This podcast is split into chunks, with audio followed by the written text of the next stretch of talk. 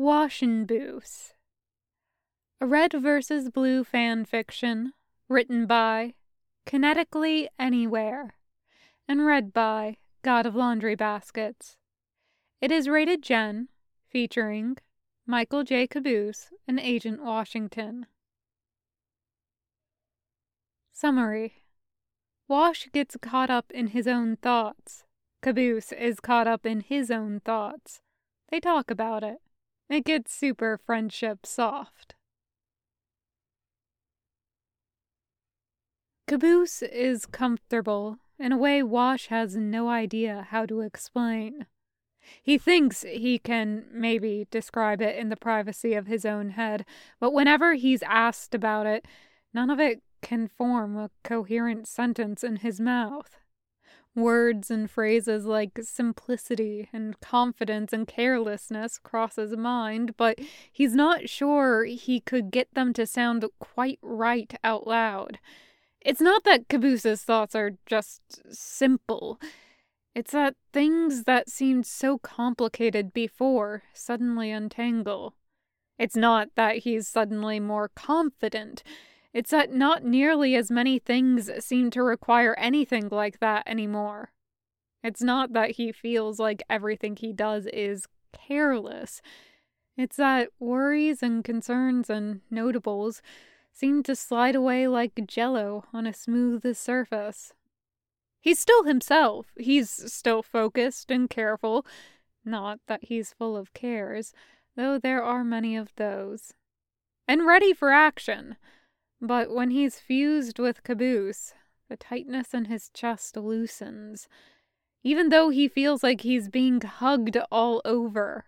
Not every fusion comes with the feeling of an actual physical embrace with it, but this one definitely does. It's everywhere. Like he's been wrapped full body in a blanket, but he doesn't feel trapped at all. He feels like he could run all the way to the sunset and make it there. They tried it once. It was fun.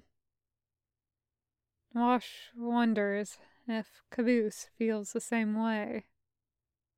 He wonders if, maybe, Caboose feels the tension that pulls Wash's shoulders almost every day for the past however many years. He wonders if Caboose feels the sorrow and anger and the hurt that hit him out of nowhere sometimes. He wonders if he does. Does Caboose remember any of that after they separate again? By the time they're neck deep in the war on Chorus, Washin'Boose has run on the planet multiple times. There was right after the crash when the debris needed to be cleared. There was that accidental time after the initial mess with Freckles got sorted. There was after the ceasefire, the first time the chorus soldiers were introduced to him, and a few times since then for training reasons. Every time he's felt the same. Every time Washin'Boose felt safe and ready and strong. And Every time, Wash wondered if Caboose would ever really be up for it again.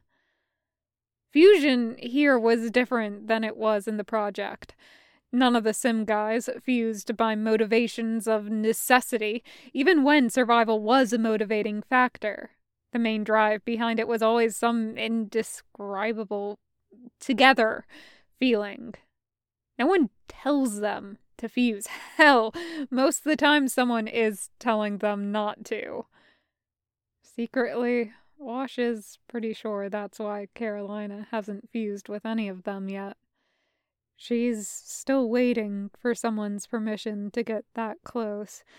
And if there's one thing the guys don't do, it's asking for things. If Caboose never wants to be Washin'Boose again. They won't be. Period. That's it. If Wash gets too hung up on the fear, fear of what he might leave behind, then they won't be able to fuse. Period. That's it. Caboose just doesn't do fear. Not that he's incapable of being scared, but that deep, long lasting, permanent fear is just not there. It slides right off of him. Wash can feel it whenever Washin'Boose runs into some new threat. He gets startled, he analyzes, he maybe even gets freaked out. When it's over, though, that's it. Washin'Boose doesn't get nightmares because he's strong, he's ready, he's safe. Wash is there after all. After all, Caboose is there. But what if Caboose isn't? Caboose is there two short minutes after morning training is dismissed. Caboose is lucky Carolina has already sped off for a meeting. Wash would call out his presence directly, but he's in the middle of fixing a jam in one of the private's rifles. He shouldn't be zoning out this much already. He ought to be making a teaching experience out of this. Wash returns full focus to the rifle, starts to point out what jammed, and asks the private if he knows the names of each piece and what their function is. Out of the corner of his eye, though, he's watching Caboose scoot around the edge of the gun range. He's got that uncomfortable face on, where he looks at the ceiling as if because he can't see anyone else, no one else will be able to see him. Unfortunately for Caboose, he's about a head taller than anyone in the room that isn't Smith, so the crew of blue and red squad members definitely see him. Luckily for Caboose, they've all learned that Caboose is not a superior officer that requires attention. Caboose gets confused when people try to salute him. Last time he ended up thinking there was a bee in the mess hall, and that had turned into an interesting day. By the time Caboose makes it around to Wash's end of the room, most of the soldiers have cleared out. Wash finishes with the private's rifle, reminds them to take better care cleaning it, and sends them on their way. Then it's just Wash and Caboose. Caboose rocks on his heels and fidgets with his pointer fingers around each other. Wash crosses his arms over his chest and waits. Sometimes when Caboose doesn't show up for practice, he doesn't realize it. Or he doesn't realize that whatever he skipped to practice for wasn't as important. Caboose looks suitably guilty this time, so Wash just waits. Hello, Agent Washington, Caboose eventually says in his quiet voice. Hello, Caboose, Wash responds evenly. I was not on time for shooting practice, Caboose explains. No, you weren't, Wash agrees. Caboose looks at his fingers, which he taps together rapidly. Do you want to tell me where you were? Wash prods. He doesn't ask why. That will come later. Avoiding Tucker, Caboose says. Tucker wasn't here this morning, Wash points out. He left for a recon run after breakfast. Yeah, someone took one of his orange slices. Wash doesn't need to ask who did that. Did Tucker promise some kind of retribution that spooked Caboose into hiding? Are you afraid of Tucker? Wash dares to ask. Caboose's genuine offense is so immediate, it's almost comical. He scoffs no less than three times before saying, ah, No, psh, what does that have to do with fruit theft?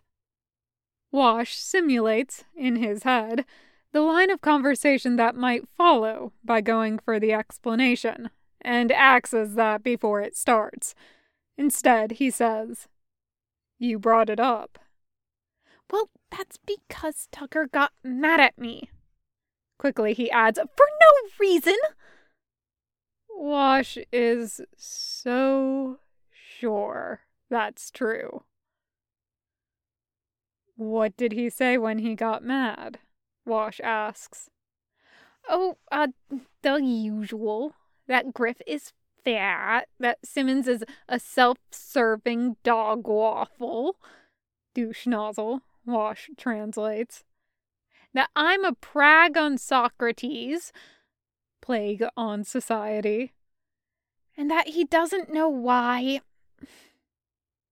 Caboose clams up suddenly. What doesn't he know, Caboose? Wash prompts. Oh, uh, it's like, you know, the way people. Hmm, hmm, hmm. Caboose scratches at his hair and won't look at Wash. He keeps mumbling, mostly to himself. Uh, no, that doesn't make sense. It's gotta be.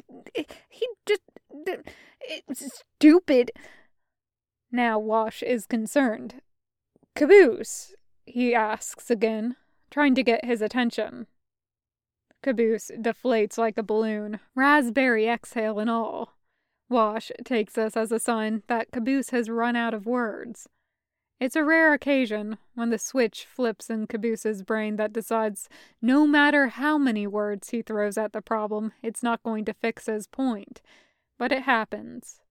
Caboose just has trouble getting the words in his head out of his mouth sometimes.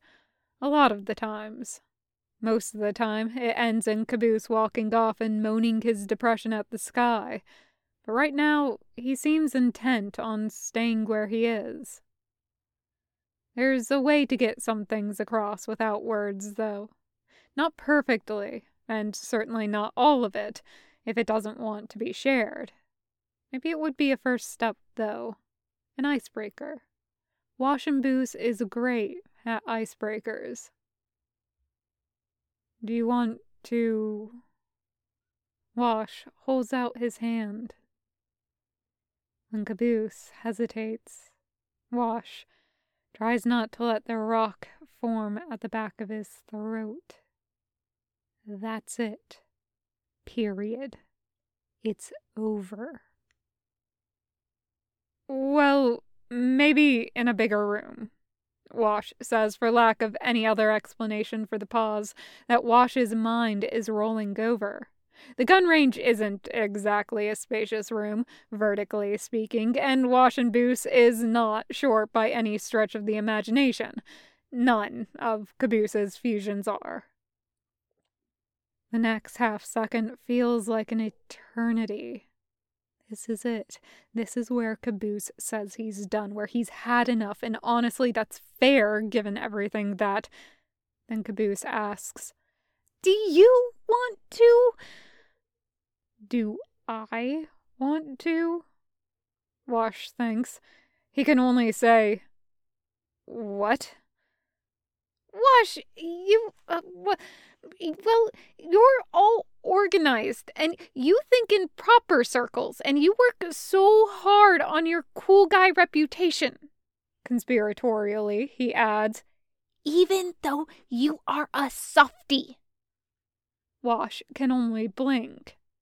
And I will not tell anyone, Caboose continues. And I just, I know, I just, I am much better at socializing than you, and when we do things together, I forget to make sure you're okay with that. Wash stares.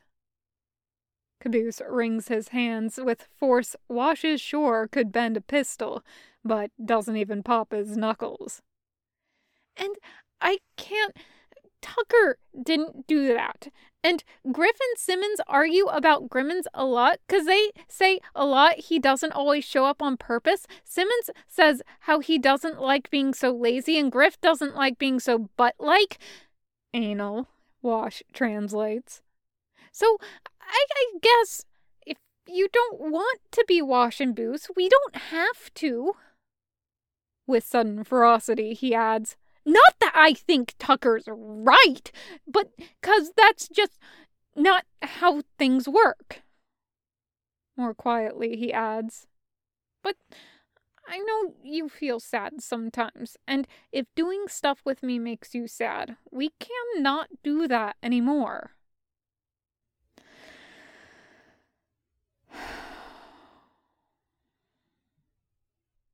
Wash feels no less than seven different things. Some of them are surprise, and some of them are sad, and at least one of them is happy. Now Wash is the one who doesn't know what to say, so he says, What? No. Caboose looks forlornly down at his toes. Okay. No! That's not what I meant by no. I mean. Wash takes a deep breath. Okay. Back up. Caboose looks at him, mouth pulled to the side. He takes a step back. I, I didn't literally mean. But okay. Wash runs his hands over his face and thinks for a second. Gives himself a sit rep. Tucker said something mean. Probably about anyone wanting to fuse with Caboose. Probably because Tucker can, on occasion, be a jealous shit. Caboose knows that Wash gets sad sometimes, and he must have felt it when they were fused, which is the thing that Wash doesn't want to happen, but that's getting off track. And now he thinks that Wash is sad because he doesn't like fusing with Caboose, because he hears Grif and Simmons bicker about Grimmins, which is definitely not a guy who shows up on accident nearly as much as Grif and Simmons pretends he does. And he thinks that Washin'Boose pushes Wash socially, and wow. Okay. He's got this. Wash finally says, I'm not sad because of you, Caboose. Caboose hums. Hmm, you have a lot of things to be sad about, he admits. It's a bizarre and morbid thing for Wash to say. Exactly! About in a positive way, but he does. He also says, I'd. I'd actually thought maybe you wouldn't want to. Caboose blinks down at him. I don't understand. I mean, fusion blends our consciousness together, Wash says defensively, then returning to smaller words, continues. Our minds. I know my head is a little. What? Oh, shh. Caboose scoffs. Come on, Wash. You're not that special. Hearing that sends Wash's emotions in six new directions that his brain kind of short circuits. Now he kind of wants to scream because that, that is what he doesn't want to lose. He doesn't have a problem with being a special agent, with being Washington, with learning how to lead. But years ago, eons ago, it was just another weird guy in a big group of people. No inherent talent, no selected status, no asterisk next to his name, listing everything that's supposed to make him different. Sometimes Agent Washington just wants to be a person again. There's a laundry list of reasons that that just isn't possible. But then Caboose. My brain likes to do straight lines, but Washin'Boose likes to do curly cues along the way. And, you know, that's not such a bad thing to do. You know, sometimes, for a change of pace. Mix it up. See how the other side lives. Caboose moves his hands around a lot as he talks towards the ceiling. To the floor, he continues. And there's, uh, not really anyone else who's really up for how I think? With confidence, he amends. And that's just because most people haven't caught on yet that they're the ones doing it wrong. And Smith gets it, but maybe it's a little too much. I just, uh. In a small voice, he admits. So, I I guess you you and church are a little bit special to me. Um, yeah. Like a decision, he finishes. Yeah. So, if not making Washin'Boose will keep your feelings safe, we don't have to do that. Wash frantically mutes his mic to make a pathetic screeching noise through his teeth and still maintain a stoic exterior. He really loves his helmet. He unmutes his mic and uh, then doesn't know what to do with his hands. This is a sincere moment. He should do something meaningful. So Caboose knows how important it is. Maybe Caboose will call him dramatic for it later, but if it got through to the other person, then the drama is worth it. Wash's hands end up on Caboose's shoulders somehow. Crap. Now he has to say something. What's he supposed to say? Caboose. Hmm? Washin'Boose makes my feelings feel so safe. Yeah? Yeah. Wash holds out his hand. Can I prove it to you? Caboose looks up at the ceiling again, but this time he's actually looking at the ceiling. It's just a few inches above his head. Maybe not in here. Oh, right. But yes, Washin'Boose blinks awake. He's in the underground courtyard, the one with the facilities set up like enemy bases, and it's just him here. It will be for at least another hour. Wash is still worried about something. He doesn't have a memory to put to the feeling, because the lack of memory is the feeling, or rather, the reason for the feeling. It makes Washin'Boose's head buzz. Caboose remembers waking up after sleeping for a few days and not knowing who Church was. Nothing like that could possibly happen right now. The buzzing slips away. Booth wonders if he can climb to the top of the practice facility, if he can make the jump into the rafters. It sounds silly and fun, but also, knowing and stretching their limits could be vital in a mission scenario and the view up there must be awesome.